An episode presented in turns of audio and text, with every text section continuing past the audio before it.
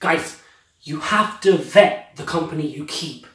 Like, look at the closest people you spend most of your time with and make sure they're going to keep you focused, accountable, and on track to achieve your goals. If your best friend is sitting there playing PlayStation and watching Prison Break, you've got a bit of an issue there. So I'm not saying break these ties, but spend less time with these people. Start surrounding yourself with the people that you are achieving the things you want to achieve or in the direction that you want to head in.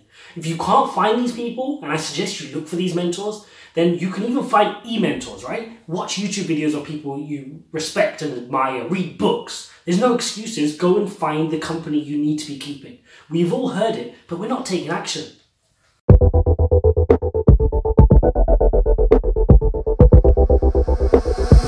Sir